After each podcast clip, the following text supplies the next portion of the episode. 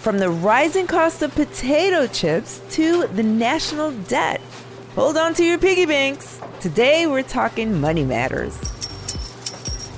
I'm Bethany Van Delft. It's October 21st, and this is the 10 News. 10, 9, 8, 7, 6, 5, 4, 3, 1. Inflation. It's not just for basketballs and pool floaties. It's the reason prices go up on things we're used to buying for less. Or sometimes the price stays the same, but we get less of it. Like when potato chip companies put fewer chips in the same size bag, you think we didn't see that? We do. This will not stand! Our correspondent Pamela Kirkland is here to explain what economic inflation is and how it impacts our day to day lives. Do you ever hear your parents or older adults talking about how much stuff used to cost?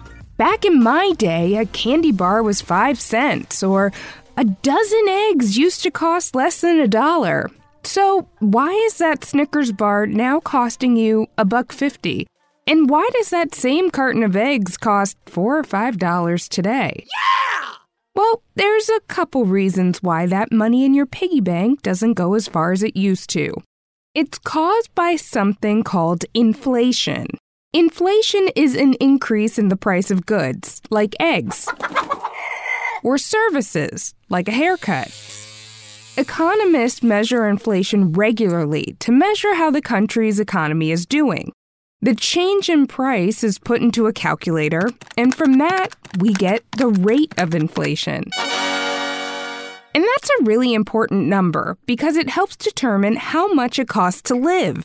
It helps governments decide how much money they need for programs like welfare and social security, and shows workers how much they need to ask for when it's time for a pay raise. right now, Americans are paying more for pretty much everything. Overall, consumer prices rose by 5.4% in September compared to a year ago, according to the Bureau of Labor Statistics.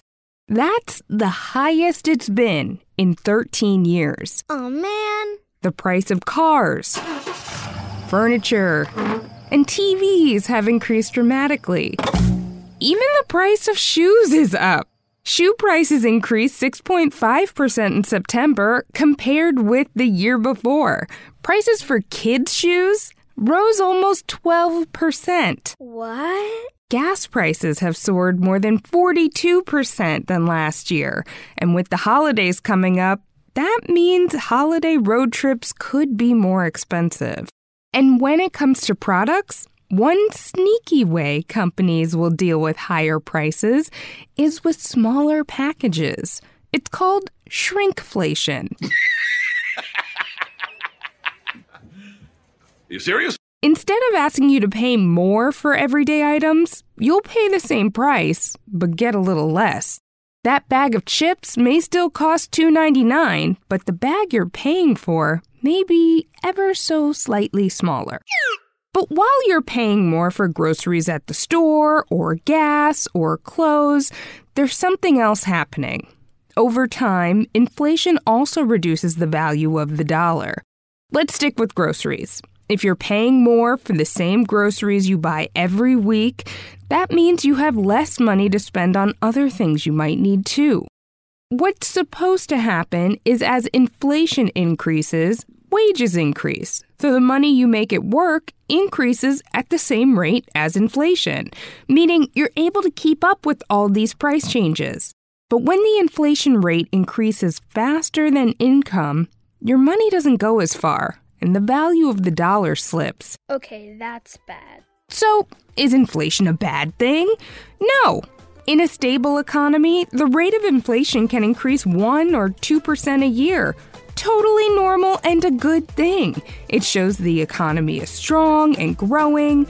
But sometimes, when the rate of inflation is higher, it can throw the whole economy out of whack. Do you have questions about where things stand with COVID-19? You better believe it. We want to hear from you. Tell us what questions you'd like the 10 News to answer in our next update about the pandemic. Send us your audio at hello at the10news.com or leave us a voicemail at 877 10 News. That's 877 T E N N E W S by October 30th, and you just might hear your question answered on the show. Did you know that the US federal government borrows money to pay its bills? Really? It does. The US spends more on federal programs than what it brings in through taxes, so it borrows from the public or other government agencies like the US Treasury. But it can't just borrow any amount it needs. There is a limit called the debt ceiling. Maybe you've heard the term debt ceiling in the news lately since Congress had been working to agree on a plan to raise the limit on the national debt by the October 18th deadline. Secretary Janet Yellen alerted lawmakers that the nation will hit the debt limit. Some members of Congress want to keep the limit low, and over the years, it's become a big debate. Republicans have said they are not going to vote on anything, including a government funding bill, if a debt limit increase is included. So, can the US government actually run out of money? Uh, Well, if the debt ceiling is not increased, the government won't have enough money to pay federal workers' salaries or fund federal programs. But don't worry, that's never happened. Phew. The debt ceiling has been raised 98 times since it was first established, all the way back in 1917. For now, Congress has agreed to pass a temporary extension to raise the limit by 480 billion, which the Treasury Department estimates is enough to last until at least December 3rd.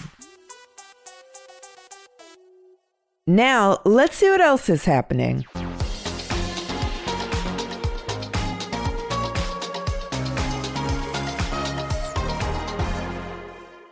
October 26th is a date to have on your calendar. That's when experts at the Food and Drug Administration are planning to meet next week to discuss emergency use authorization for the Pfizer vaccine for 5 to 11 year olds. If approved, the vaccine will be available in November. Woohoo! An amazing find happened this week in a seabed near northern Israel. A diver found a 900 year old Crusader sword. Crusaders are soldiers who fought in a series of religious wars from 1095 to 1291. The sword is covered in marine life and weighs almost 13 pounds. Could you imagine swinging that thing around? And some scary news ahead of Halloween. Not really, but sort of. Some pumpkin lovers may have a hard time finding one this year. Some parts of the US are facing a pumpkin shortage due to bad weather, pandemic shipping problems, and a fungus that has wreaked havoc on pumpkin patches. No pumpkins available in your town? Well, check out our show notes for fun paper designs to dress up your front stoop. Excellent.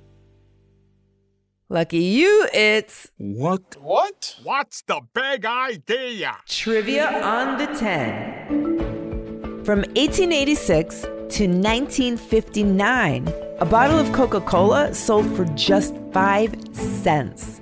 70 years is a long time for the price of anything to stay the same. Can you guess why Coke kept the price the same for decades? Was it A, in order to compete with the price of other fizzy drinks? B, because vending machine technology was very different back then? Or C, because the founder of the company liked the sound of nickels being dropped on counters?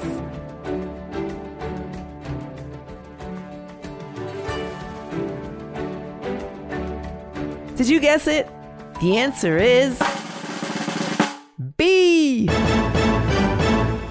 Before vending machines were spitting back people's dollars, they only took nickels. Coca Cola owned 80% of the vending machines in the 1950s and wanted to raise the price, but not double it.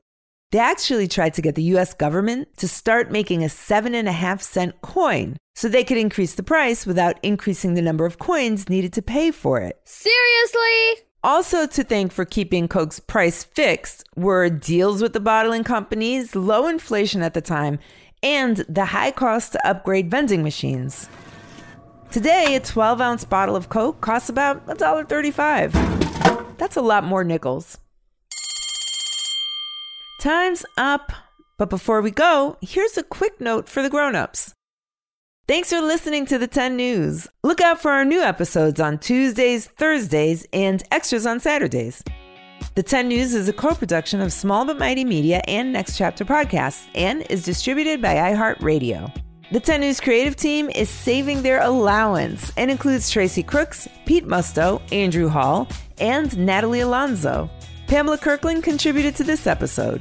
Our production director is Jeremiah Tittle, and our executive producers are Donald Albright and show creator Tracy Leeds Kaplan. I'm Bethany Van Delft, and thanks for listening to the 10 News. Sneaky chip holding back companies. I knew there was less chips in those bags.